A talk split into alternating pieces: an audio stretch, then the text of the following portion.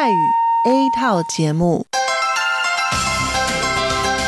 以下请您收听由劳动部劳动力发展署委托制播，中央广播电台所制作的泰语节目。 รายการต่อไปนี้ได้รับการมอบหมายให้จัดทำโดย กรมพัฒนากำลังแรงงาน กระทรวงแรงงาน ไต้หวันสาธารณรัฐจีน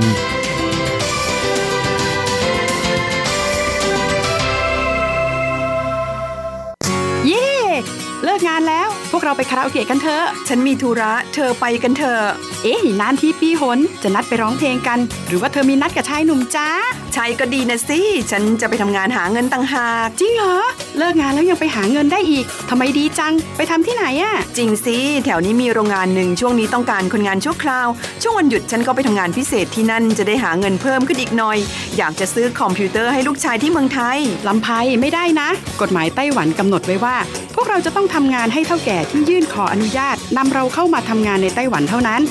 การไปทำงานที่อื่น ถือว่าผิดกฎหมาย หากถูกจับได้จะถูกยกเลิกไปอนุญาตทำงาน ไม่เพียงถูกส่งกลับประเทศ ต่อไปก็เข้ามาทำงานในไต้หวันไม่ได้อีกแล้วฮะรุนแรงขนาดนั้นเลยเหรอ จะถูกส่งกลับประเทศไม่สามารถมาทำงานไต้หวันได้อีก งั้นฉันก็ไม่มีทางหาเงินส่งลูกเรียนมหาวิทยาลัยนะสิงั้นก็แย่กว่าเดิมมาสิ ใช่แล้ว ในเมื่อเราเข้ามาทำงานในไต้หวันแล้ว ก็ควรต้องปฏิบัติตามกฎหมายไต้หวัน จึงจะมีโอกาสหาเงินส่งกลับไปช่วยเหลือครอบครัว ฉันว่าเธอไปร้องเพลงกับฉันดีกว่านะ อืม ถูกอย่างที่เธอว่านั่นแหละ ฉันว่าฉันทำงานตามที่ระบุในสัญญาจ้างงานดีกว่า ไม่งั้นแทนที่จะหาเงินได้เยอะกว่าเดิม กลับถูกส่งตัวกลับประเทศซะนี่ ใช่แล้วทำงานอยากถูกต้องตามกฎหมายดีกว่า ตอนนี้ไปร้องเพลงกับพวกเราได้หรือยังล่ะผู้ช่วยที่ดีของไต้หวันจูงมือกันก้าวไปข้างหน้า กรมพัฒนากำลังแรงงาน ร่วมฝ่าฟันไปพร้อมกับคุณ สนับสนุนโดยกรมพัฒนากำลังแรงงานกระทรวงแรงงานไต้หวัน วันดี สัปดาห์ที่แล้วเธอไปไหนมาเหรอทำไมไม่เจอเลย ใช่ ฉันกลับเมืองไทยมาเพิ่งกลับมาเมื่อวานก่อนที่เอง แม่ดีจังเลย แต่ทำไมรีบกลับมาเร็วจังล่ะ ก็ต้องขอบคุณเท่าแก่ฉันละเท่าแก่ไปทำเรื่องให้ฉันเข้ามาทำงานไต้หวันอีกครั้ง โดยผ่านศูนย์บริการจ้างตรงของรัฐบาลไต้หวัน ฮะ การจ้างตรงคืออะไรเหรอทำยากไหม ไม่ยากเลย เท่าแกบอกว่าสะดวกมาก แล้วก็ไม่ต้องผ่านบริษัทจัดหางาน ไม่เพียงประหยัดค่าในหน้าที่เมืองไทยนะทำให้ฉันเก็บเงินได้เพิ่มขึ้น ช่วยครอบครัวฉันมีชีวิตที่ดีขึ้นด้วย นอกจากนี้ฉันอยู่กับเท่าแก่มานาน คุ้นเคยกันดี การเดินเรื่องเข้ามาทำงานในไต้หวัน โดยวิธีการจ้างตรงเนี่ยยังทำให้ฉันได้ทำงานในสถานที่ที่คุ้นเคย ไม่ต้องเสียเวลาปรับตัวให้เข้ากับที่ทำงานใหม่ เท่าแก่ก็ไม่ต้องปวดหัว ว่าจะต้องเริ่มสอนคนใหม่ เป็นผลดีกับทุกฝ่ายเลยล่ะแม่ดีจริง ๆ ผมเองสัญญาก็ใกล้ครบแล้วนะเนี่ย ต้องรีบกลับไปบอกข่าวดีให้เท่าแก่รู้แล้วล่ะ จะได้ให้เท่าแก่ไปติดต่อที่ศูนย์บริการจ้างตรง เพื่อขอทำเรื่องให้ผมกลับมาทำงานไต้หวันใหม่ โดยวิธีจ้างตรงได้เลย แล้วก็จะต้องไปบอกข่าวนี้กับเพื่อนๆทุกคนให้ได้รู้กันด้วย ใช่ เรื่องดีๆ แบบนี้ต้องบอกต่อจะได้ไปใช้บริการกันเยอะๆ ผู้ช่วยที่ดีของไต้หวันจูงมือกันก้าวไปข้างหน้า กรมพัฒนากำลังแรงงาน ร่วมฝ่าฟันไปพร้อมกับคุณ สนับสนุนโดยกรมพัฒนากำลังแรงงาน กระทรวงแรงงานไต้หวัน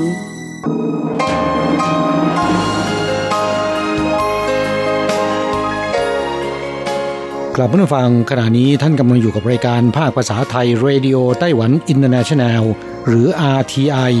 ออกกระจายเสียงจากกรุงไทเปไต้หวันสาธารณรัฐจีน เป็นประจำทุกวันนะครับ นอกจากรับฟังทางเครื่องรับวิทยุได้แล้ว ยังสามารถรับฟังรายการผ่านระบบออนไลน์ได้ที่ thai.rti.org.tw หรือที่ RTI Fanpage นะครับ ขอเชิญติดตามรับฟังรายการของเราได้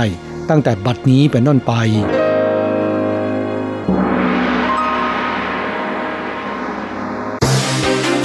ลำดับแรกขอเชิญติดตามรับฟัง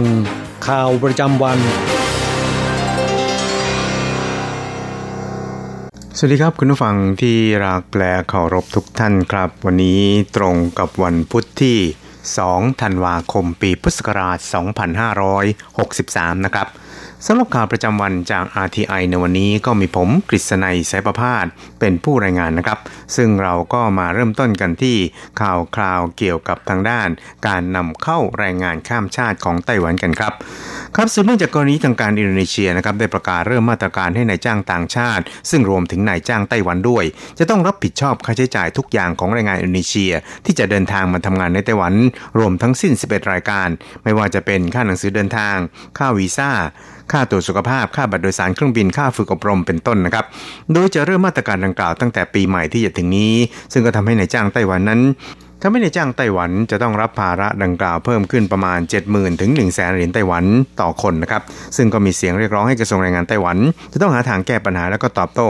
ซึ่งหนึ่งในมาตรการดังกล่าวก็คือการขยายแหล่งที่มาของการจ้างงานแรงงานข้ามชาติ โดยในวันนี้นะครับนางสีหมิงชุนรัฐมนตรีแรงงานของไต้หวันก็ได้ระบุที่หน้าสภานะครับว่า จะลงนามบันทึกความเข้าใจหรือ MOU กับประเทศมุ่งใต้ใหม่ในปีหน้า และจะเริ่มนำเข้าได้ตั้งแต่ปี 2022 เป็นต้นไปครับ ทั้งนี้นะครับนางสุยหมิงชุนรัฐมนตรีว่าการกระทรวงแรงงานของไต้หวันนั้น ก็ได้กล่าวให้สัมภาษณ์ ก่อนเข้าร่วมการประชุมคณะกรรมาการ สิ่งแวดล้อมและสาธารณสุข สภานิติบัญญัติแห่งชาติของไต้หวันในเช้าวันนี้ครับบอกว่า针对呃有意愿的西南向国家哈，我们已经跟他开过两次会。 ตอนนี้นั้นก็ได้มุ่งไปที่ประเทศมุ่งใต้ใหม่ที่มีความประสงค์จะส่งแรงงานของตนเข้ามาทำงานในไต้หวัน และเจรจากันไปแล้วสองครั้ง คาดว่าจะลงนามบันทึกความเข้าใจในปีหน้า และก็เริ่มนำเข้าได้ ตั้งแต่ปีถัดไปก็คือปี 2022 ครับอย่างไรก็ดีนะครับนางสีนั้นก็ได้ปฏิเสธที่จะเปิดเผยชื่อประเทศดังกล่าว เนื่องจากยังอยู่ในระหว่างของการเจรจา และเกี่ยวข้องกับมารยาททางการทูตด้วย มื่อมีความคืบหน้าที่ชัดเจนแล้วเนี่ยนะครับก็จะรายงานให้สังคมทราบในโอกาสต่อไป เพื่อลดทอนแรงกดดัน จากการขาดแคลนแรงงานในไต้หวันครับอีกข่าวหนึ่งเรามาดูเกี่ยวกับนักศึกษาไต้หวันรายหนึ่งนะครับที่ศึกษาต่อในนอร์เวย์นั้น ถูกเจ้าหน้าที่ตรวจคนเข้าเมืองของนอร์เวย์ระบุสัญชาติของเขาว่า เป็นมณฑลหนึ่งของจีนอย่างไม่เหมาะสม และศาลฎีกาของนอร์เวย์นั้นก็สั่งยกฟ้องของเขาด้วย นักศึกษาผู้นี้นั้นจึงได้ตัดสินใจยื่นฟ้องเรื่องนี้ต่อศาลสิทธิมนุษยชนของสหภาพยุโรปครับ นางโอเจียงอันโฆษกกระทรวงการต่างประเทศของไต้หวันสาธารณจีน ได้กล่าวถึงกรณีดังกล่าวครับ ได้บอกว่า 挪威相关的认定呢也不符合事实所以他的ประเด็นนี้นั้นเป็นประเด็นสถานะพลเมืองของไต้หวัน ซึ่งไม่มีเอกสารใด ๆ ของจีนเลย การระบุของนอร์เวย์นั้น จึงไม่สอดคล้องกับความเป็นจริง สัญชาติของเขานั้นถูกระบุว่าเป็นสัญชาติจีน ซึ่งก็ไม่ตรงกับสถานะพลเมืองของเขา และเป็นการละเมิดสิทธิการยอมรับสถานะของเขาด้วย ดังนั้นจึงเป็นการละเมิดมาตรา 8 ของอนุสัญญาสิทธิมนุษยชน ยุโรปด้วยนะครับ ซึ่งจุดนี้เป็นจุดที่นักศึกษาผู้นี้ฟ้องร้องต่อศาลครับ นอกจากนี้นะครับนางโอนั้นก็ยังได้ย้ำว่าไต้หวันนั้นไม่ใช่ส่วนหนึ่งของสาธารณรัฐประชาชนจีนคำพิพากษาของศาลฎีกานอร์เวย์มีได้รับฟังคำให้การของผู้ฟ้อง และไม่ได้ปกป้องสิทธิ์ของนักศึกษาไต้หวัน จึงเรียกร้องให้รัฐบาลนอร์เวย์นั้นเล็งเห็นถึงความสำคัญของประเด็นดังกล่าว และก็รีบแก้ไขความผิดพลาดให้ถูกต้องครับ อีกข่าวหนึ่งเรามาดูเกี่ยวกับสถานการณ์โควิด -19 ในไต้หวันกันครับ ครับศูนย์บัญชาการควบคุมโรคระบาดไต้หวันนั้นได้เปิดแถลงข่าวในวันนี้ครับ บอกว่าพบผู้ติดเชื้อโควิด -19 เพิ่มขึ้นอีก 6 ราย ซึ่งเดินทางมาจากต่างประเทศทั้ง 6 รายครับ โดย 3 รายนั้นมาจากอินโดนีเซีย แบ่งเป็นหญิงอายุ 40 เศษ และ 20 เศษ มาทำงานในไต้หวันเมื่อ 17 พฤศจิกายน และมีใบรับรองผ่านการตรวจเชื้อเป็นลบ ไม่มีอาการใด ๆ กระทั่งตรวจพบเชื้อในวันนี้ ส่วนอีกรายนั้นเป็นชายชาวอินโดนีเซียก็มาทำงานในไต้หวันนะครับวัย 20 เศษ มาไต้หวันเมื่อวันที่ 14 พฤศจิกายน และมีใบรับรองตรวจโควิดเป็นลบก่อนขึ้นเครื่อง 3 วันด้วย แล้วก็ไม่มีอาการใดๆ จนตรวจพบเชื้อในวันนี้ครับส่วนที่เหลืออีก 3 รายนะครับเป็นชาวไต้หวันวัย 30 เศษ 1 ราย ทำงานในสหรัฐ เดินทางกลับไต้หวันเมื่อ 22 พฤศจิกายน กักตัวในโรงแรมที่ใช้สำหรับกักตัวเพื่อสังเกตอาการ กระทั่งตรวจเชื้อเมื่อวันที่ 26 แล้วก็ยืนยันผลตรวจในวันนี้ว่าเป็นบวกครับ รายที่ 5 นั้นเป็นชายชาวไซปรัสวัย 40 เศษ เดินทางไปประกอบธุรกิจที่สหรัฐ มีใบรับรองผลตรวจเป็นลบ แต่มีไข้ 38.6 องศาขณะเข้าเมืองจึงถูกจับตรวจเชื้อที่สนามบินแล้วก็ให้กักตัวยังสถานที่กักตัวรวมนะครับ ต่อมาเนี่ย ก็เป็นไข้และมีอาการเบื่ออาหารจนกระทั่งวันวันนี้นั้นจึงยืนยันผลตรวจเป็นลบครับ ส่วนรายที่ 6 ในวันนี้นั้นเป็นหนุ่มใหญ่ชาวฝรั่งเศสวัย 50 เศษ ถูกส่งมาติดต่อธุรกิจที่ไต้หวัน แล้วก็มีใบรับรองผลตรวจเป็นลบ วันที่ 19 เดินทางจากฝรั่งเศสมาตุรกี มาไต้หวัน ถึงไต้หวันวันที่ 20 พฤศจิกายน และถูกตรวจพบเชื้อในวันนี้ครับครับและจนถึงวันนี้นะครับปรากฏว่าในไต้หวันมีผู้ติดเชื้อรวมทั้งสิ้น 685 รายครับเสียชีวิต 7 ราย รักษาหายแล้ว 570 รายครับอีกข่าวหนึ่งเรามาดูเกี่ยวกับ ทางด้านโควิด -19 เหมือนกันนะครับ แต่ว่าเป็นเรื่องของการลงโทษ ปรับนักศึกษาสาวไต้หวันที่กลับจากอังกฤษทั้งๆทที่ติดเชื้อโควิด -19 แล้วก็เป็นการละเมิดกฎระเบียบของไต้หวันด้วยครับครับสถานการณ์การระบาดของโควิดทั่วโลกนั้นยังคงครุกรุ่นนะครับ โดยเฉพาะอย่างยิ่งในยุโรปและสหรัฐซึ่งในไต้หวันนั้นพบผู้ติดเชื้อโควิด -19 จากต่างประเทศอย่างต่อเนื่อง และเมื่อวันก่อนนั้นก็พบนักศึกษาสาวไต้หวันที่ไปศึกษาต่อในอังกฤษวัย 20 เซนและเคยติดเชื้อโควิด -19 ที่อังกฤษเมื่อเดือนที่แล้ว แต่ว่าได้เดินทางกลับไต้หวันกลายเป็นผู้ติดเชื้อรายที่ 654 ในไต้หวัน ซึ่งนายเฉินซือจง ผู้อำนวยการศูนย์บัญชาการควบคุมโรคระบาดของไต้หวันนั้นก็บอกว่า พฤติกรรมดังกล่าวนั้นละเมิดกฎระเบียบที่เกี่ยวข้องของไต้หวัน หากสอบสวนพบว่ามีความผิดจริงก็จะต้องถูกปรับเป็นเงิน 10,000 ถึง 150,000 เหรียญไต้หวันครับศูนย์บัญชาการนั้นระบุว่าผู้ติดเชื้อรายที่ 654 นี้นั้น เดินทางไปศึกษาต่อที่อังกฤษเมื่อเดือนกันยายนปีที่แล้ว เริ่มมีอาการน้ำมูกไหลมีไข้และประสาทรับกลิ่นผิดปกติ โดยไม่ได้ไปพบแพทย์ครับจากนั้นในวันที่ 11 พฤศจิกายนจึงไปตรวจเชื้อและยืนยันว่าติดเชื้อในวันที่ 13 พฤศจิกายน จากนั้นก็ได้เดินทางกลับไต้หวันเมื่อวันที่ 27พฤศจิกายน ซึ่งได้แจ้งให้เจ้าหน้าที่ที่สนามบินทราบว่ามีอาการเหล่านี้ จึงตรวจเชื้อที่สนามบินอีกครั้ง รวมทั้งยืนยันติดเชื้อเมื่อวันก่อนครับ ระเบียบที่ใช้ในปัจจุบันนะครับระบุให้ผู้ที่จะเดินทางกลับไต้หวันนั้นต้องมีเงื่อนไขใดเงื่อนไขหนึ่ง ได้แก่วันที่ยืนยันว่าติดเชื้อต้องห่างจากวันที่ขึ้นเครื่องกลับไต้หวันอย่างน้อย 2 เดือนขึ้นไป และอาการต้องทุเลาลงแล้ว หรือติดเชื้อแล้ว 10 วัน และผลตรวจเป็นลบ 2 ครั้งติดต่อกัน ซึ่งผู้ติดเชื้อรายที่ 654 นี้นั้น กลับไต้หวันโดยไม่สอดคล้องกับเงื่อนไขดังกล่าวข้างต้น ในจวงเหรินเสียงโฆษกของศูนย์บัญชาการไต้หวันนะครับก็บอกว่าหากสอบสวนพบว่าละเมิดระเบียบเหล่านี้จริง ก็จะต้องถูกปรับตามกฎหมายว่าด้วยการป้องกันโรคระบาดของไต้หวัน คือปรับ 10,000 ถึง 150,000 เหรียญไต้หวันครับ ครับอีกข่าวหนึ่งเรามาดูเกี่ยวกับกรมบริหารกองทุนประกันภัยแรงงานไต้หวันได้ประกาศผลประกอบการของกองทุนประจำเดือนตุลาคม ขาดทุน 44,120 ล้านเหรียญไต้หวัน ในขณะที่เดือนพฤศจิกายนนั้นทำกำไรได้ถึง 2.3 แสนล้านเหรียญไต้หวันนะครับรายงานของกรมบริหารกองทุนระบุว่าจนถึงสิ้นเดือนตุลาคมที่ผ่านมาครับมีเงินในกองทุน 4.45 ล้านล้านเหรียญไต้หวัน แบ่งเป็นกองทุนบำนาญ 2.6 ล้านล้าน กองทุนประกันภัยแรงงานระบบเก่า 894,900 ล้าน กองทุนประกันภังงานอีก 734,400 ล้าน กองทุนตกงาน 136,000 ล้าน กองทุนคุ้มครองภัยจากการทำงาน 11,100 ล้าน กองทุนเงินทดลองจ่ายกรณีค้างเงินเดือน 13,600 ล้านครับ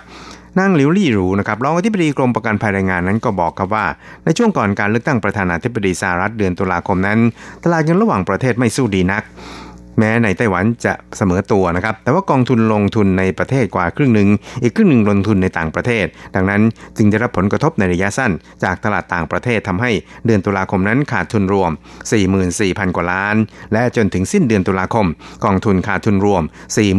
41,880 ล้านครับ คิดเป็นติดลบ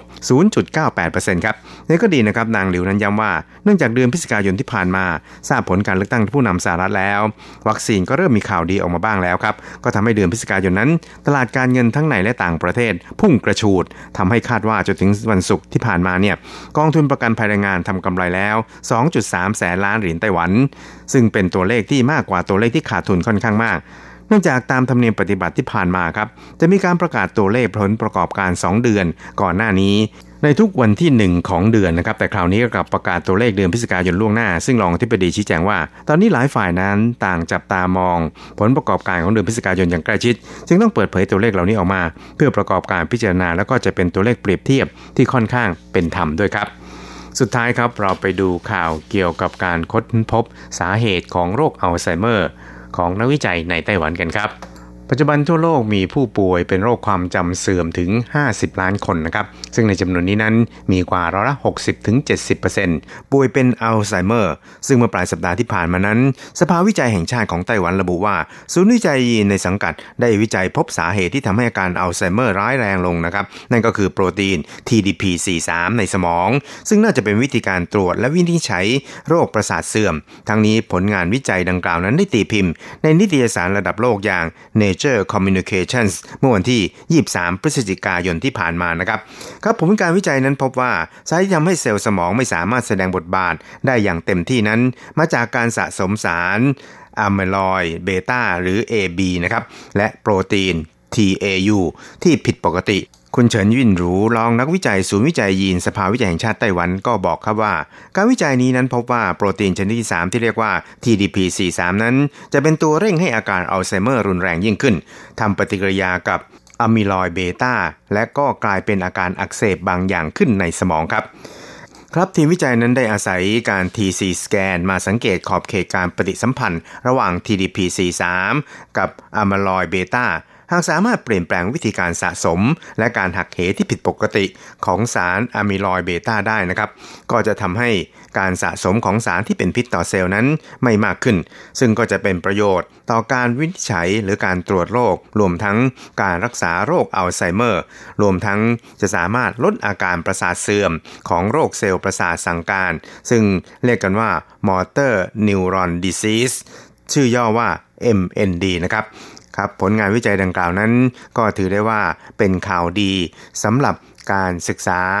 และการรักษาโรคไอไซเมอร์ ซึ่งตอนนี้ก็เป็นโรคยอดฮิตในบรรดาผู้สูงวัย นอกจากนี้ก็ยังมีแนวโน้มว่า อายุของผู้ป่วยอัลไซเมอร์นั้นน้อยลงเป็นลำดับนะครับ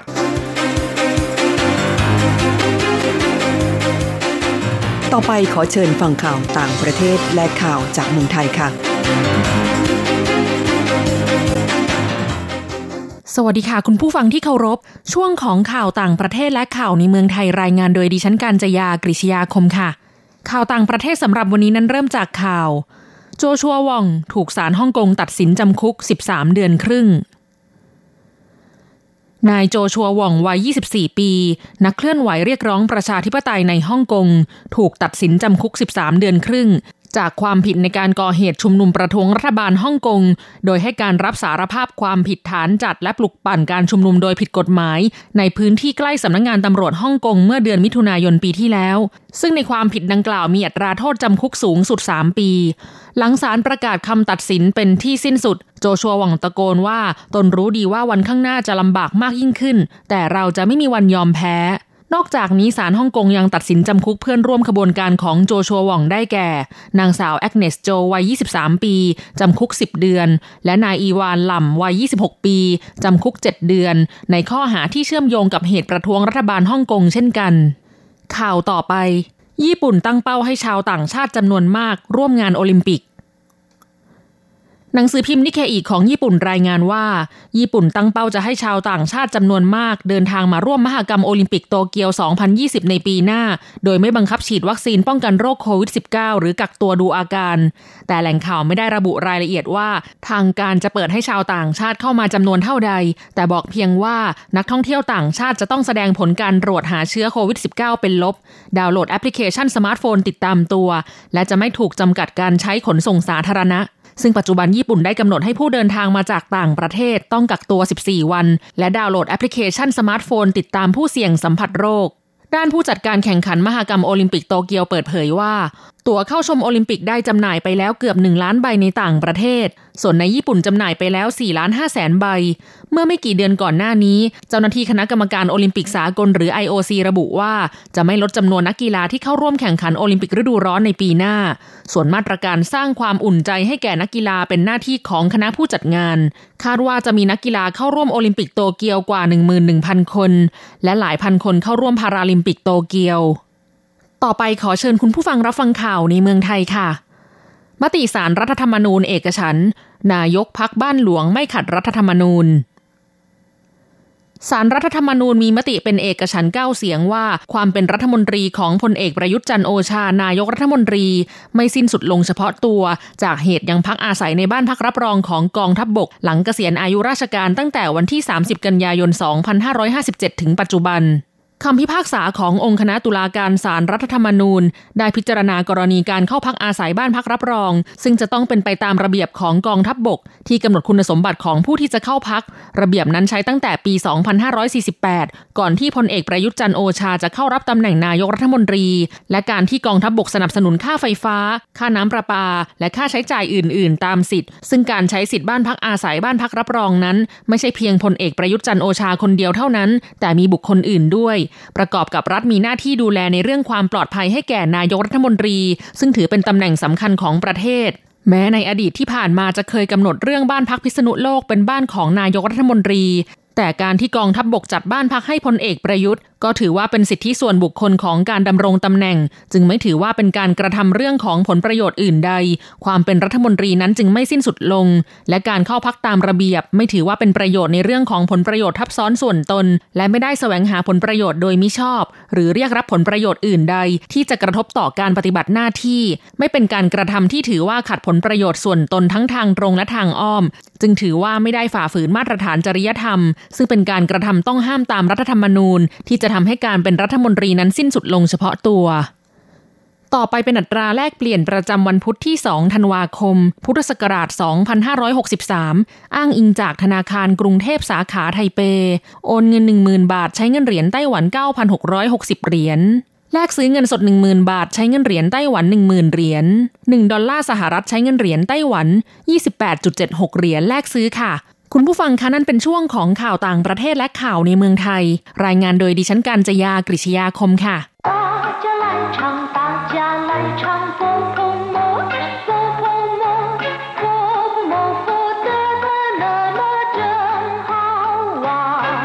สวัสดีครับเพื่อนผู้ฟัง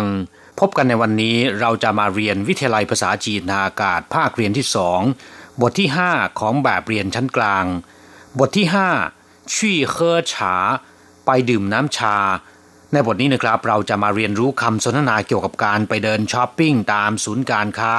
หรือว่าไปดื่มน้ำชานั่งสนทนาพาที第五课去喝茶一对话谢谢你陪我去逛街不客气我自己也很爱逛街我请你去喝茶好啊顺便可以聊一聊第五课 ชี่เฮอฉา บทที่ห้าไปดื่มน้ำชาคำว่าเคอแปลว่าดื่ม อย่างเช่นว่าเคอสวยแปลว่าดื่มน้喝鲜奶 แปลว่าดื่มนมสด 喝酒 แปลว่าดื่มเหล้า 喝醉了 ดื่มเหล้าเมา 喝西北风 ถ้าแปลตรงตัวแปลว่า กินลมทิศตะวันออกเฉียงใต้ ซึ่งก็มีความหมายในทำนองว่าไม่มีอะไรจะกินนั่นเอง เรียกว่า 喝西北风 ส่วนคำว่าฉาก็คือชาเคอฉาก็คือดื่มชาหรือว่าดื่มน้ำชา ครับผู้ฟังต่อไปเราไปดูความหมายของคำสนทนาในบทนี้นะครับ谢谢你陪我去逛街ขอบคุณที่ไปเป็นเพื่อนเดินช้อปปิ้งกับฉัน谢谢你ก็คือขอบคุณ陪我ไปเป็นเพื่อน คอยติดตามไปเป็นเพื่อนหรืออยู่เป็นเพื่อนก็ได้คำที่ตรงกันข้ามได้แก่ชื่อเผยแปลว่าขอตัว去逛街 ไปเดินเตรเดินช้อปปิ้งตามศูนย์การค้าตามตลาดคำว่ากว้างแปลว่าเดินเตรนะครับ ส่วนคำว่าเจียแปลว่าตลาดชี่กว้างเจียไปเดินช้อปปิ้งไปเดินเตรตามท้องตลาดหรือตามศูนย์การค้า เรียกว่าชี่กว้างเจีย谢谢你陪我去逛街ขอบคุณที่ไปเป็นเพื่อนเดินช้อปปิ้งกับฉัน不客气我自己也很爱逛街ไม่เป็นไร หรือไม่ต้องเกรงใจหรอก ผมเองก็ชอบเดินช้อปปิ้งเหมือนกัน 不客气 เป็นคำตอบที่ค่อนข้างจะสุภาพ เวลาที่มีคนขอบคุณเราวัวจื้อจีแปลว่าผมเองจื้อจีแปลว่าตัวเองนะครับวัวจื้อจีก็คือผมเองเย่เขินไอ้กวางเจีย ก็ชอบเดินช้อปปิ้งมากเหมือนกัน 也很 ก็คือก็มากเหมือนกัน 爱逛街 ชอบเดินเตร่ตามศูนย์การค้า不客气 我自己也很爱逛街ไม่เป็นไร ผมเองก็ชอบเดินช้อปปิ้งมากเหมือนกัน我请你去喝茶ฉันขอเชิญคุณไปดื่มน้ำชา ซึ่งก็หมายความว่าจะเลี้ยงน้ำชานะครับ我请你ฉันขอเชิญคุณ หรือฉันจะเลี้ยงคุณ去喝茶ไปดื่มน้ำชา好啊顺便可以聊一聊ดีครับ จะได้ถือโอกาสสนทนาพาทีด้วย เสื่อนเปี้ยนก็คือถือโอกาส ขณะที่ทำงานอย่างหนึ่ง ถือโอกาสทำงานอีกอย่างหนึ่งไปด้วย เรียกว่าเสื่อนเปี้ยนเคยก็คือสามารถหรือว่าได้เหลียวยี่เหลียวคุยสนุกสนุกหรือว่าคุยเล่น หรือสนทนาพาทีเขาว่าเสื่อนเปี้ยนเคยเหลียวยี่เหลียวดีครับ จะได้ถือโอกาสสนทนาพาทีด้วย กลับมาฟังหลังจากทราบความหมายของคำสนทนาในบทนี้แล้ว ต่อไปขอให้เปิดไปที่หน้า 24 ของแบบเรียนนะครับ เราจะไปเรียนรู้คำศัพท์ใหม่ๆในบทเรียนนี้ ศัพท์คำที่หนึ่งเผย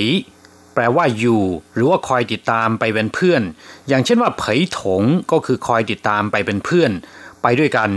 我陪你去公园ผมคอยติดตามคุณไปที่สวนสาธารณะ หรือผมไปเป็นเพื่อนคุณที่สวนสาธารณะ กงหยวนก็คือสวนสาธารณะนะครับศัพท์คำที่สองเหลียวแปลว่า คุยกันเล่นๆเหลียวเทียน คุยกันในเรื่องมโนสาเร่หรือสนทนาพาทีศัพท์คำที่สามชาแปลว่าชาหรือว่าน้ำชานะครับคำว่าชาในภาษาไทยน่าจะเรียนเสียงมาจากคำว่าฉาในภาษาจีน ฉาเป็นเครื่องดื่มที่ชาวจีนนิยมดื่มมากที่สุด ฉาเย่ก็คือใบชา ฉาฮวาก็คือดอกต้นชา ชิงฉาชาเขียวชวนฉาใบชาที่เก็บในฤดูใบไม้ผลิวูหลงฉาก็คือชาโอหลง เป็นชาที่มีชื่อเสียงชนิดหนึ่ง ขู่ฉาแปลว่าชาขมศัพท์คำที่สี่ส่วนเปี้ยน แปลว่าถือโอกาส หรือว่าถือโอกาสทำงานอย่างหนึ่ง แล้วก็ทำอย่างอื่นไปด้วย เรียกว่าส่วนเปี้ยน เช่น你上街的时候请顺便帮我买一公斤糖 เมื่อคุณไปจ่ายตลาด ถือโอกาสช่วยผมซื้อน้ำตาลมาหนึ่งกิโลกรัมด้วย我到这附近顺便来看看你ผมมาแถวนี้เลยถือโอกาสมาแวะเยี่ยมคุณด้วยศัพท์คำต่อไป顺利แปลว่าราบรื่น เช่น一切都很顺利ราบรื่นทั้งหมด ราบรื่นทุกอย่าง工作还顺利吧ทำงานยังราบรื่นอยู่หรือเปล่าทำงานราบรื่นไหม 祝你顺利完成任务ขออำนวยพรให้คุณจงประสบความสำเร็จในภารกิจหน้าที่ศัพท์คำต่อไปนะครับ自己แปลว่าตัวเอง ถ้าเป็น自己人ก็แปลว่าคนกันเอง หรือพวกเดียวกัน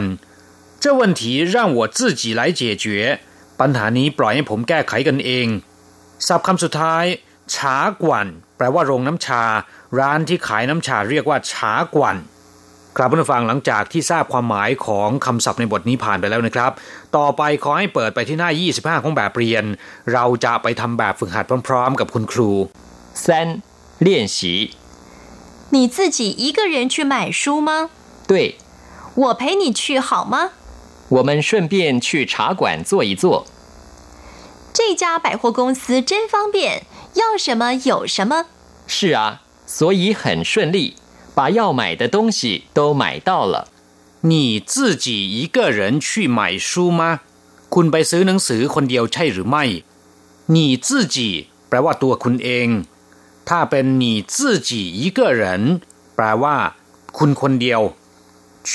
买书吗ไปซื้อหนังสือใช่หรือไม่买书ก็คือซื้อหนังสือใหม่ก็คือซื้อ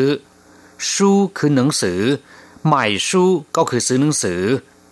你自己一个人去买书吗คุณไปซื้อหนังสือคนเดียวใช่หรือไม่对ใช่ครับ我陪你去好吗ฉันไปเป็นเพื่อนคุณได้หรือไม่我陪你去ฉันไปเป็นเพื่อนคุณ好吗ดีหรือไม่ หรือว่าได้หรือไม่我们顺便去茶馆坐一坐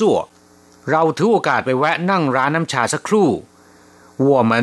พวกเรา หรือเรา顺便ถือโอกาส去茶馆坐一坐ไปแวะนั่งร้านน้ำชาสักครู่ ไปแวะนั่งสักประเดี๋ยว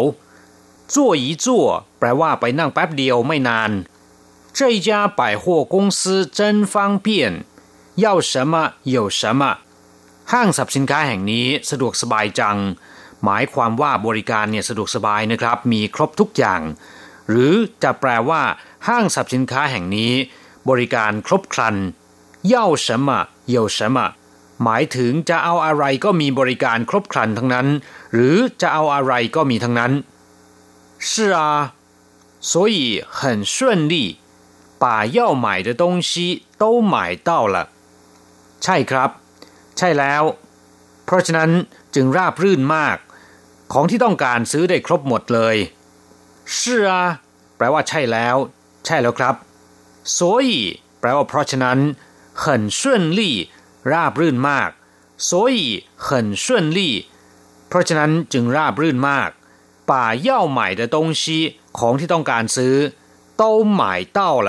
ซื้อได้ครบหมดเลย把要买的东西都买到了ของที่ต้องการซื้อได้ครบหมดเลย กลับมาฟังสนทนาภาษาจีนกลางในบทนี้ จะช่วยให้การใช้ภาษาจีนของท่านคล่องแคล่วขึ้น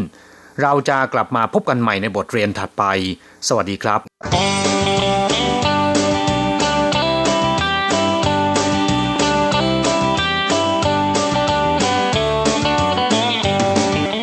กลับมาฟังขณะนี้ท่านกำลังอยู่กับรายการภาคภาษาไทย RTI เอเชียสัมพันธ์ ลำดับต่อไปขอเชิญท่านมาร่วมให้กำลังใจแด่เพื่อนแรงงานไทยที่ประสบปัญหาและความเดือดร้อน ในช่วงไขปัญหาแรงงาน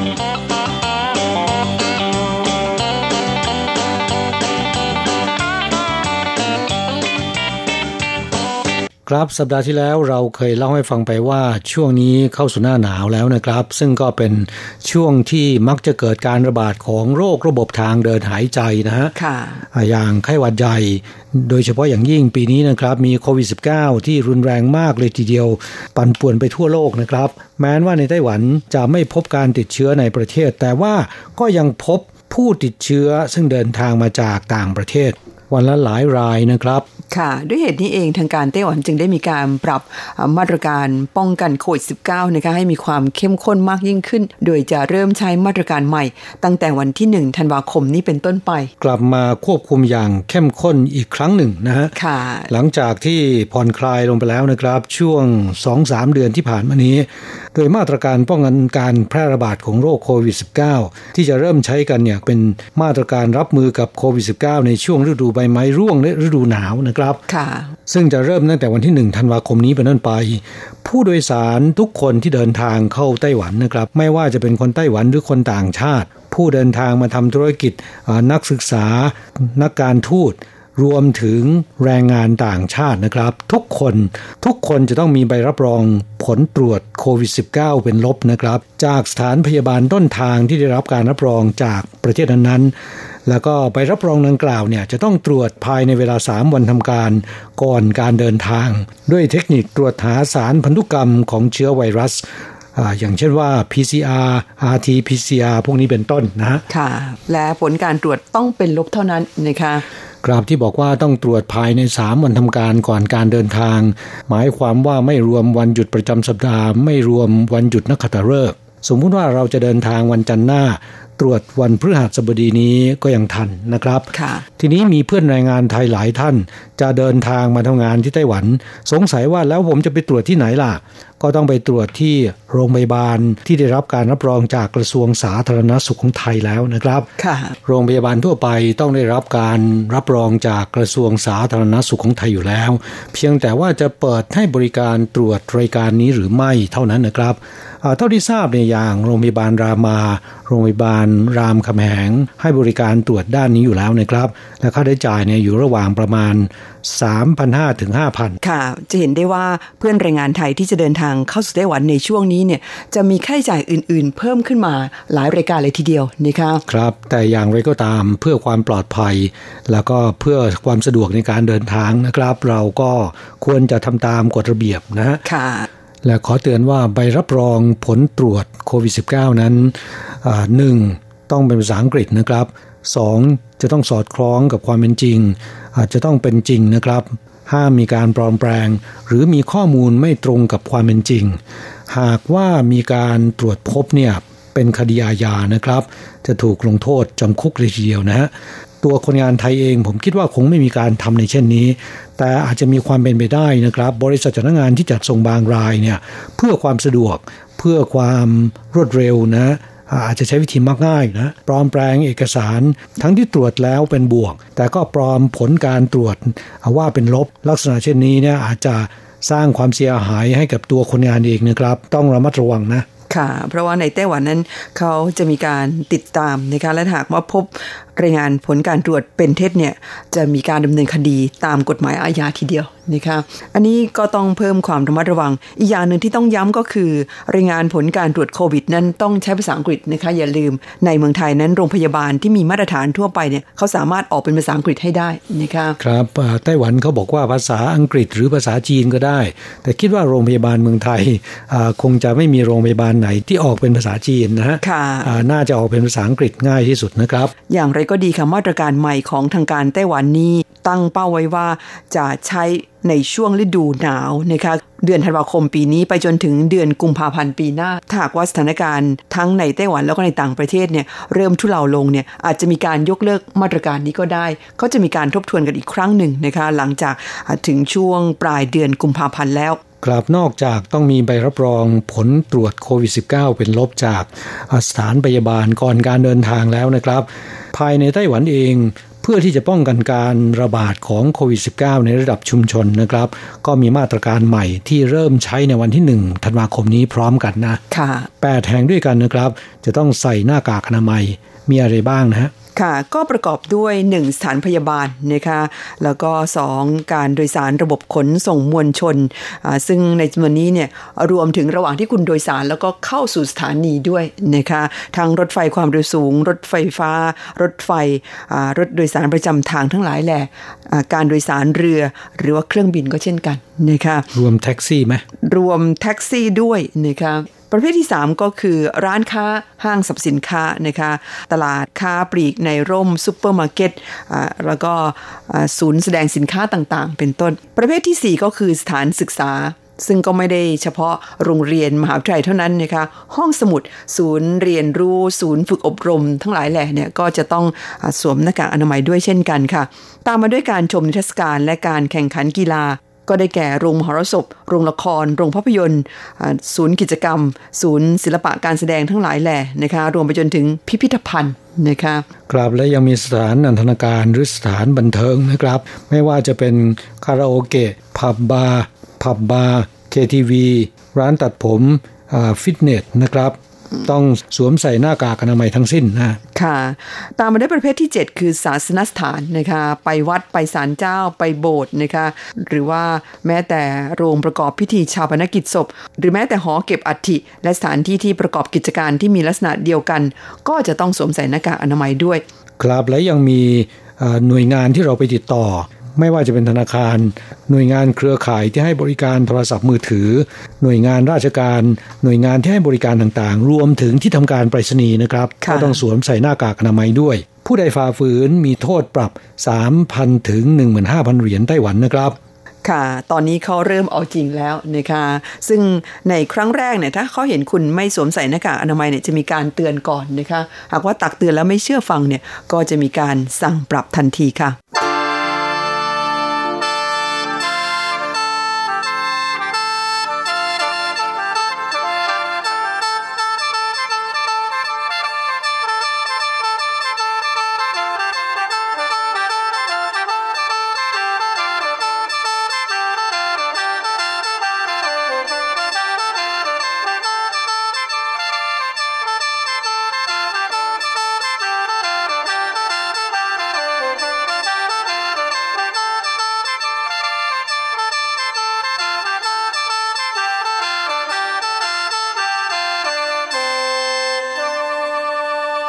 ครับอย่างที่ช่วงต้นรายการบอกไปแล้วว่า ขณะนี้การตรวจพบผู้ติดเชื้อโควิด -19 ในไต้หวันนั้นมาจากต่างประเทศทั้งหมดนะครับ โดยเฉพาะอย่างยิ่งประเทศในเอเชียตะวันออกเฉียงใต้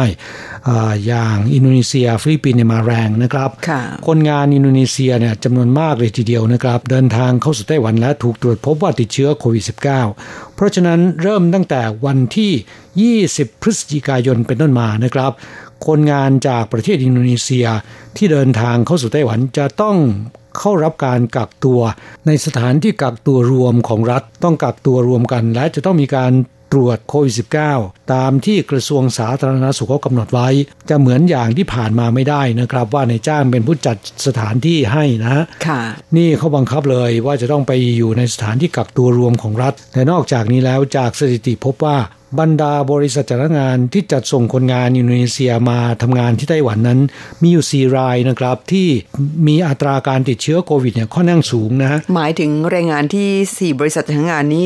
ส่งมาไต้หวันเนี่ยถูกตรวจพบว่าติดเชื้อในอัตราที่สูงใช่ไหมคะ ถูกต้องครับ เพราะฉะนั้นกระทรวงแรงงานของไต้หวันจึงประกาศ ระงับการนำเข้าคนงานจาก 4 บริษัทจ้างงานของอินโดนีเซียนี้ก่อนนะ หมายความว่าบริษัทจ้างงาน 4 รายนี้เนี่ยในช่วงนี้เนี่ยถูกห้ามส่งคนงานมาไต้หวันใช่ไหมคะ ครับจนกว่าจะมีการยกเลิกนะ ค่ะ แบบนี้มิเจ๊งไปเลยเหรอคะเนี่ย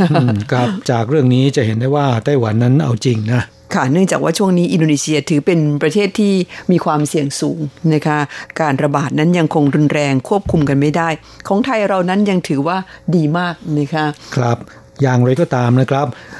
มีนายจ้างจำนวนมากนิยมชมชอบคนงานอินโดนีเซียโดยเฉพาะผู้อนุบาลนะครับ อาจจะเป็นเพราะว่าประเทศอื่นนั้นหาคนงานที่มาทำงานในตำแหน่งผู้อนุบาลไม่ได้ แต่ที่สำคัญก็คือคนงานอินโดนีเซียส่วนใหญ่ มีความอึดมีความอดทน ค่ะ ดูเหมือนว่าคำชมนี้สมัยก่อนนี้มันเป็นของคนงานไทยไม่ใช่หรอคะในจ้างชื่นชอบมีความอดทนทำงานดีนะคะครับปัจจุบันหันไปชมชาติอื่นมากกว่านะค่ะพูดถึงคนงานต่างชาติคนงานอินโดนีเซียเนี่ยก็ อยากจะนำเรื่องนี้มาเล่าให้ฟัง ปัจจุบันคนงานต่างชาติเดินทางมาทำงานที่ไต้หวันมีจำนวนถึง7 0 0 0 0คนนะครับจำได้ว่าในอดีตนั้นคนงานต่างชาติที่เดินทางมาทำงานที่ไต้หวันอินโดนีเซียเนี่ยมีแต่ผู้หญิงมากกว่านะครับประมาณ 90%นะแต่ในปัจจุบันคนงานอินโดนีเซียผู้ชายก็เพิ่มมากขึ้นนะครับ เข้ามาทำงานในโรงงานแทนที่คนงานไทย และคนงานต่างชาติจำนวนมาก มีจำนวนมากทีเดียวที่มาเจอคู่รักกันในไต้หวันแหมคุณต้องจั่วหัวข้อแบบนี้ค่ะ ถึงจะน่าสนใจ สาวอินโดเจอรักแท้กับหนุ่มบ้านเดียวกันในไต้หวันนึกว่าคุณจะบอกว่าสาวอินโดเจอรักแท้กับหนุ่มไทยนะไม่ใช่นั่นเป็นอดีตนะค่ะปัจจุบันหนุ่มอินโดนีเซียในไต้หวันก็มีจำนวนเพิ่มมากขึ้นมากกว่าคนงานไทยเสียด้วยซ้ำนะฮะค่ะพูดถึงเรื่องแต่งงานเนี่ยอดีตนะครับคนงานต่างชาติที่เดินทางมาทำงานที่ไต้หวันจะถูกจำกัดในเรื่องนี้ด้วยแหมต้องบอกว่า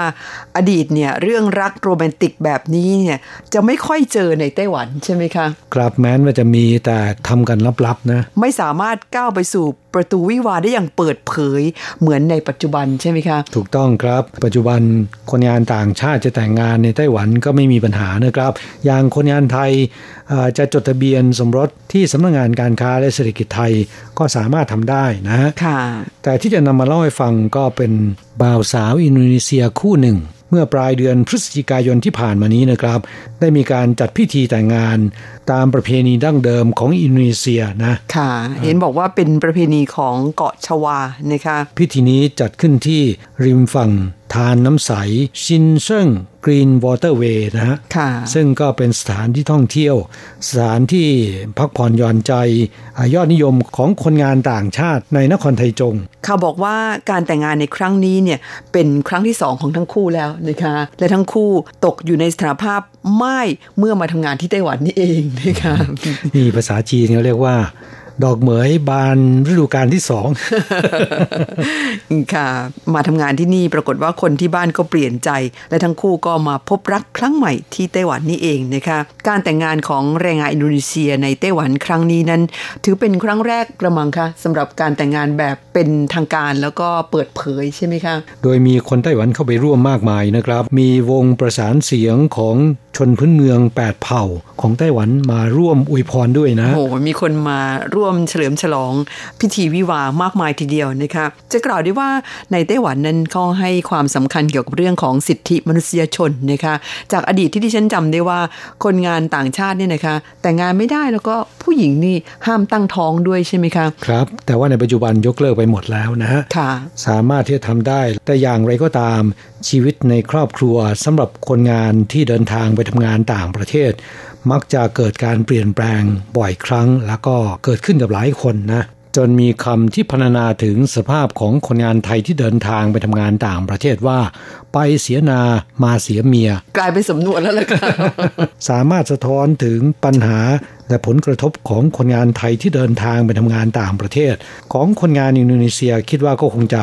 ประสบปัญหาในทำนองเดียวกันนะไม่ต่างกันเท่าไหร่นักนะคะครับเอ่อกระนั้นก็ตามค่ะก็ขออวยพรให้คู่สมรสใหม่คู่นี้นั้น อยู่กันจนไม่เท้ายอดทองกระบองยอดเพชรนะคะอวยพรแบบคนไต้หวันอ่าสำหรับคนงานไทยนั้นก็อย่างที่เรียนไป ดิฉันจำได้ว่าหลายปีก่อนเนี่ยก็เคยมีการแต่งงาน แบบถูกต้องตามกฎหมายของคนงานไทยในไต้หวันมาแล้วนะคะหนึ่งในจำนวนนั้นเนี่ยก็เป็นผู้ฟังของเรานี่เองท่านหนึ่งนะคะครับนำมาเล่าให้ฟังก็เพื่อจะให้รับรู้ถึงสภาพการของคนงานชาติอื่นกันบ้างนะครับ แต่อย่างไรก็ตามนะ คนที่แต่งงานแล้วนะครับ ก็อยากจะให้รักและก็หวงแหนครอบครัวที่มีอยู่ ส่วนคนที่ยังไม่ได้แต่งงาน จะเจอรักแท้เจอเนื้อคู่ในไต้หวัน เราก็ขออำนวยอวยพรให้มีความสุขตลอดไปนะครับ ค่ะช่วงนี้พักกันสักครู่หนึ่งค่ะมาฟังเพลงขั้นรายการกันสักช่วง แล้วกลับมาคุยกันต่ออช่วงหลังนั้นเรามีบทสัมภาษณ์ของแรงงานไทยที่ได้รับรางวัล แรงงานดีเด่นนำเอาประสบการณ์ การทำงานในไต้หวัน มาแบ่งปันให้เพื่อนผู้ฟังท่านอื่น ได้รับฟังกันค่ะ เรามาฟังเพลงที่ชื่อว่า ชีวิตต้องเดินต่อจากการขับร้องของไหมไทยหัวใจศิลป์นะครับ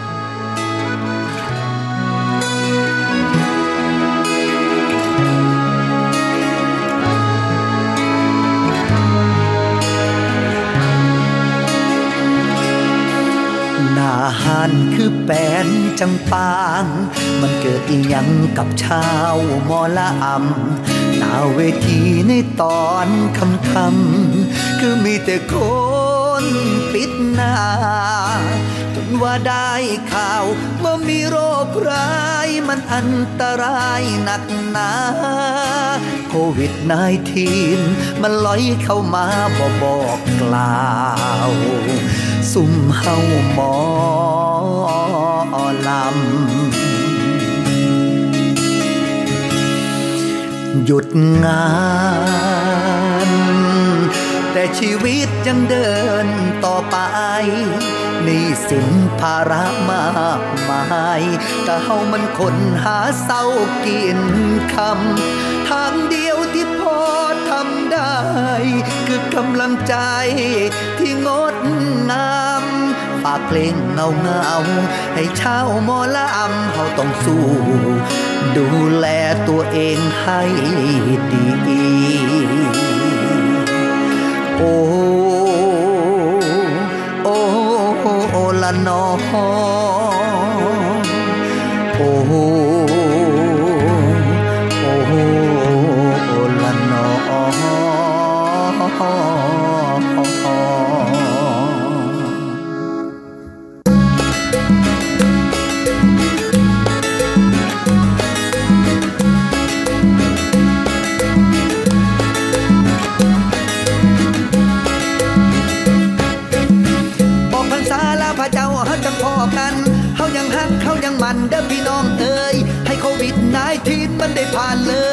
พี่น้องเฮาเอ้ยเฮาต้องสู้ต่อไป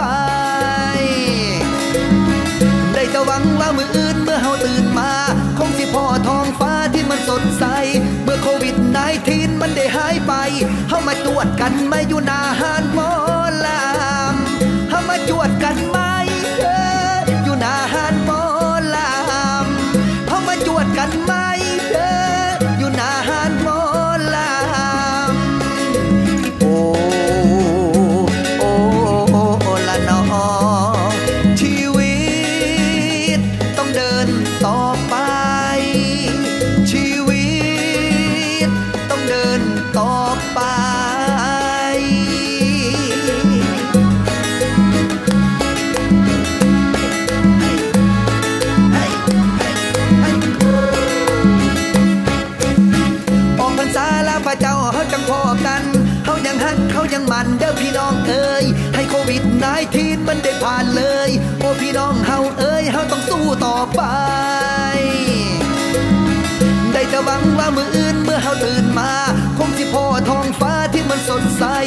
โควิด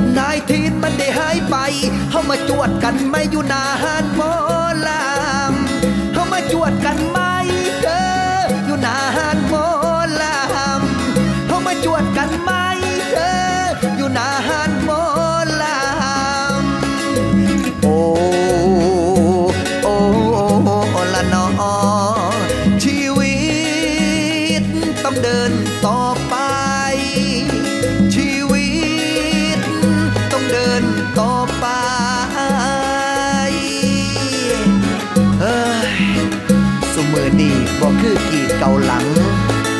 เอาเด้อพี่น้องเด้อครับช่วงหลังรายการวันนี้เราจะมาฟังคำให้สัมภาษณ์ของแรงงานไทยที่ได้รับคัดเลือกเป็นแรงงานดีเด่น ของสมาคมผ้าไหมและสิ่งทอของไต้หวันนะครับ ซึ่งมีสมาชิกเป็นโรงงานสิ่งทอ ทั่วไต้หวันจำนวน130แห่ง ทุกปีสมาคมนี้จะมีการคัดเลือกคนงานท้องถิ่นและคนงานต่างชาติดีเด่น และจะมีการมอบรางวัลเออมอบประกาศเกียรติคุณ ในที่ประชุมสามัญประจำปีของสมาคม เป็นประจำทุกปี ซึ่งปีนี้ก็จัดมาเป็นปีที่ 25 แล้วนะครับ มีคนงานไทยได้รับการคัดเลือกเป็นแรงงานดีเด่นแล้วกว่า 200 คน ปีนี้มีแรงงานต่างชาติได้รับการคัดเลือกเป็นแรงงานดีเด่น 17 คนด้วยกันนะครับ ในจำนวนนี้คนงานไทยได้รับการคัดเลือก 5 คน แรงงานเวียดนาม 5 คน แรงงานฟิลิปปินส์4คน แล้วก็อินโดนีเซีย 3 คนสำหรับรายการช่วงหลังวันนี้เนี่ยเราก็มีบทสัมภาษณ์ของแรงงานไทยดีเด่นทั้ง 5 ท่านนะคะมาฝากเพื่อนผู้ฟัง ซึ่งทั้ง 5 ท่านนี้ก็จะนำเอาประสบการณ์แล้วก็ความรู้สึกจากการที่ได้รับเลือกเป็นแรงงานไทยดีเด่น มาแบ่งปันให้เพื่อนผู้ฟังท่านอื่น ได้รับฟังกันค่ะ ก็เป็นเรื่องที่น่าชื่นชม เรามาฟังกันเลยครับ ผมชื่อนายเลอพงษ์นเวรัตน์มาจากจังหวัดอุรีรัมย์ครับผมทำงานอยู่ที่โรงงานโกฟางเลิฟเทคครับผมเขตกวนอิมครับผมอ่ามาอยู่นี่ประมาณ 4 ปี 4 ปีครึ่งนะครับผม เป็นยังไงฮะรู้สึกดีใจก็ที่ได้รับเลือกเป็นดีดีใจมากครับผม เป็นความภาคภูมิใจของคนไทยด้วยครับผม ที่ได้รับรางวัลนี้ครับผมทำยังไงฮะถึงได้รับรางวัลนี้ครับ ปกติก็ทำงานปกติครับทำตามที่หัวหน้างานเขาสั่งตามปกติครับ ช่วยเหลือเพื่อนร่วมงานเห็นอะไรนิดอะไรหน่อยก็ช่วยช่วยมีช่วยเขาได้ก็ช่วยครับผม ทำทุกอย่างทำทุกอย่างครับผม ครับผมไม่เคยเกียงครับผม เป็นเกียรติไหมรู้สึกดีใจไหมเนี่ยดีใจมากครับผม เป็นเกียรติมากครับผม ได้บอกกับทางญาติทางพี่น้องที่เมืองไทยไหมก็บอกกับทางแฟนครับผมว่าวันนี้จะมารับรางวัลนะครับผม วันหน้าเขาส่งทางโรงงานเขาส่งรายชื่อให้ เป็นคนมารับรางวัลครับผมท่านมาจากไหนฮะสุรินทร์อ่าบ้านเกิดผมอยู่สุรินทร์ครับผม แต่ผมไม่ได้แฟนอยู่บุรีรัมย์ครับผมแล้วพูดภาษาสุรินทร์ได้ปะ ใต้ครับผมเราใช้ภาษาสุรินทร์ทักทาย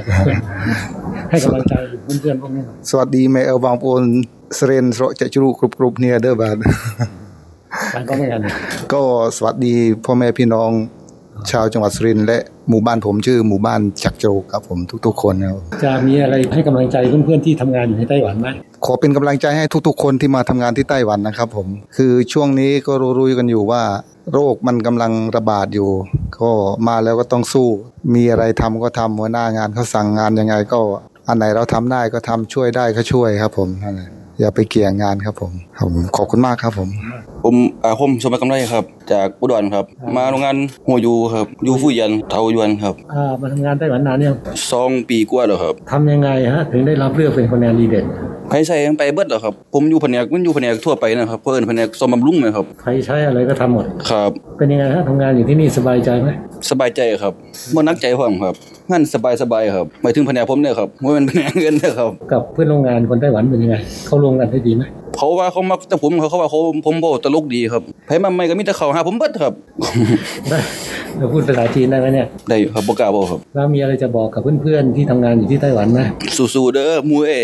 ซุมมาคนไทยนํกันครับผมครับครับ ผมบุญหมันภูมูลครับ จากนครราชสีมาครับ ตอนนี้ทำงานอยู่ฟูเยียนกวนยิม โรงงานลืออีครับเอ่อรู้ตัวเมื่อไหร่ฮะจะได้รับรางวัลดีเด่นเนี่ยผมได้รับมา 3 ปีแล้วครับ ที่ในโรงงานครับ แต่ไม่ไม่เคยมาที่นี่ครับ หมายถึงว่าเป็นคนงานดีเด่นระดับโรงงานครับผมแต่นี่ระดับประเทศนะครับผมตอนนี้ก็ตื่นเต้นครับครับผมดีใจยังไม่เคยมาดีใจมากครับทำยังไงถึงได้รับรางวัลดีเด่นเนี่ยอ๋อก็คุณทำยังไงปฏิบัติหน้าที่ก็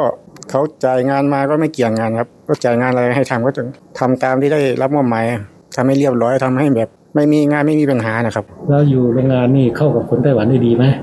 หัวหน้างานเขาดีไหมคนไต้หวันไอ้แผนกผมอะมีผมอยู่คนเดียวครับครับผมนอกนั้นมีแต่คนไต้หวันครับใต้ภาษาก็ได้เพราะคนไต้หวันสอนนี่เลยครับ มาไต้หวันแท็กที่สามแล้วครับผมประมาณเหลืออีกแท็กหนึ่งครับโรงงานนี้มาห้าปีครึ่งแล้วครับทำงานสบายใจสบายใจครับแต่ละเดือนส่งเงินกลับบ้านเท่าไหร่ก็ไม่ทุกเดือนครับ แล้วแต่เป็นบางเดือนครับ บางเดือนก็หมื่นหรือว่าสองหมื่นก็มีทำมาเก็บไว้เยอะการเงินมัน ขึ้นอยู่กับตัวเรานะครับ ใครเก็บเก่งมันก็ได้เยอะครับ เงินน่ะมันได้เยอะอยู่แล้วครับ ถ้าไม่ไปเล่นไปกินอะไรไปเที่ยวมั่วสุมมันก็มันก็พอได้อะครับสามหมื่นสี่หมื่นก็ได้อยู่ ครับผมแล้วที่บ้านนี่ซื้อซื้อที่นากี่ผืนแล้วสำหรับที่บ้านนี่ใช้เงินเปลืองมากครับ ส่งไปเท่าไหร่ก็ไม่เหลือครับผมเพราะฉะนั้นเลยส่งน้อยๆหน่อย ครับผมพอใช้ก็พอ ผมเคย ไปประเทศลิเบียมาประเทศแรก แล้วทีนี้ส่งเงินบ้านหมดเลย กลับไปไม่เหลือไม่เหลือ ที่ประเทศที่สองครับผมอ๋อก็เลยฉลาดแล้วตอนนี้ส่งฉลาดครับไม่ส่งแล้วครับ ส่งเพียงพอใช้ก็พอแล้วครับทางทางบ้านใช้เงินฟุ่มเฟือยมากครับกลับไปไม่เหลือครับ ส่งไปทางบ้านก็ใช้หมดครับตัวเราก็ไม่เหลืออะไรครับ จากเรื่องนี้คุณจะมีอะไรจะฝากเพื่อนๆไหมมีเงินก็เก็บไว้บ้างสำหรับเพื่อนคนไทยทุกคนนะครับ ก็อยากฝากไว้เรื่องมาไต้หวันนะครับ อย่าไป มั่วสุมมากับการเที่ยวหรือว่ามั่วสุมกับการเล่นพนันผมทำมาแล้วครับ มันมันไม่เหลืออะไรหรอกครับ หมดตัวไปเปล่าๆมันจะไม่เหลืออะไรครับตอนนี้เลยตัดสินใจกับตอนนี้ก็กลับตัวกลับใจแล้วครับขอบคุณมากครับครับผมขอบคุณครับ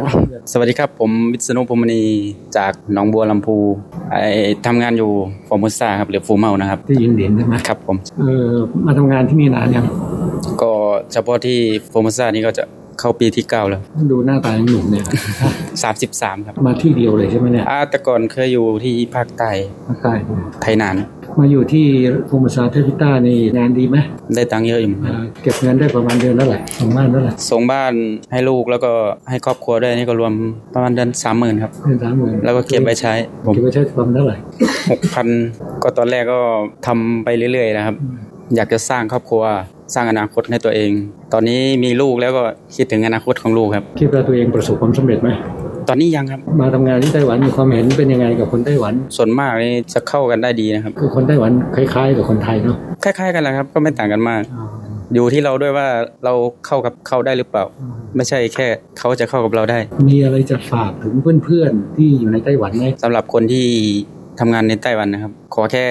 ขยัน ตั้งใจนะครับ ประสบความสำเร็จทุกคนครับผม ผมนายสมชาติตาใสครับ มาจากจังหวัดเชียงรายครับมาอยู่ที่นั้น อ่าสามปีครับผมเพิ่งครบแท็กไปครับแท็กแรกครับก็โอเคครับผมคนที่เขาส่งกลับบ้านเดือนสามหมื่นเดือนส่งกี่หมื่นก็ประมาณนั้นนะครับผมประมาณสามหมื่นคุณมีความรู้สึกเป็นยังไงกับการทำงานที่ไต้หวันก็ในเรื่องงานนี่ก็ว่ามันแตกต่างกับไปอยู่ประเทศไทยกับ เพราะว่าอยู่ถ้าอยู่ประเทศไทยก็งานก็มันจะหนักกว่าอยู่ไต้หวันเลยประมาณเนี้ยครับแล้วอย่างหนึ่งก็แบบเป็นระบบระเบียบเพื่อนๆมาถึงในจุดๆที่ที่เราแบบว่า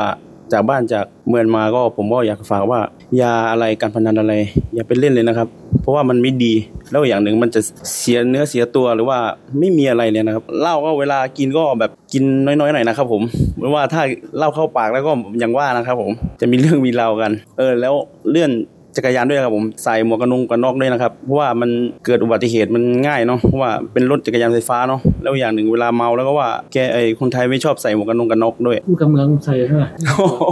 เอากับเมืองครับ ถ้าคนเหนือตีว่าจะมาญาการที่นี่นะครับดีครับผมอยู่ไต้หวันนี่ดีครับ ดีกว่าเมืองไทยจะนักเลยครับผมครับผู้ฟังเวลาในรายการวันนี้ใกล้จะหมดลงแล้วนะครับ ช่วงท้ายเรามาฟังเพลงอีกสักหนึ่งเพลง จะไม่ทิ้งกันเป็นผลงานของศิลปินรวมหลาย ๆ ท่าน หลังจากนั้นเราจะกลับมาพบกันใหม่ที่เก่าเวลาเดิมในสัปดาห์หน้าสำหรับวันนี้ สวัสดีครับ สวัสดีค่ะ จากวัน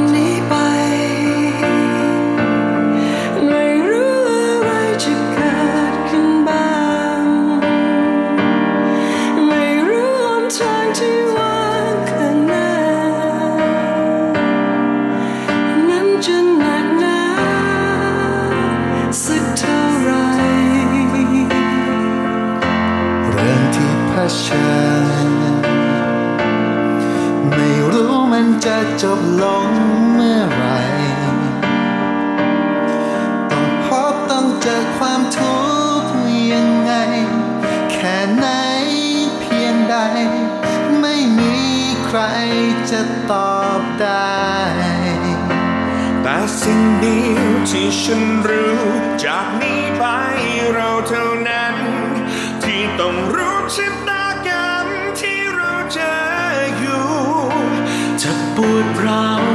เพียงไหน จะทุกทนสักเท่าไร สิ่งที่พวกเรานั้นพอจะทำได้ คือส่งกำลังใจให้กันและกันก่อน ในความทุกข์ร้อนที่เราเจอ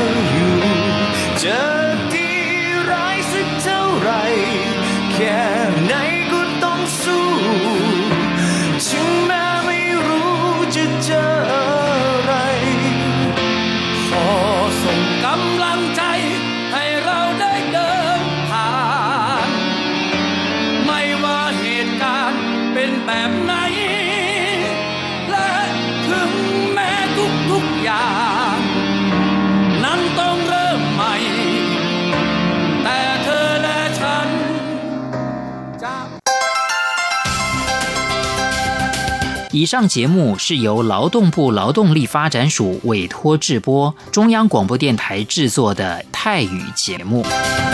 ที่ท่านรับฟังจบลงไปแล้วนั้นเป็นรายการที่ได้รับมอบหมายให้จัดทำโดย กรมพัฒนากำลังแรงงาน กระทรวงแรงงาน ไต้หวันสาธารณรัฐจีน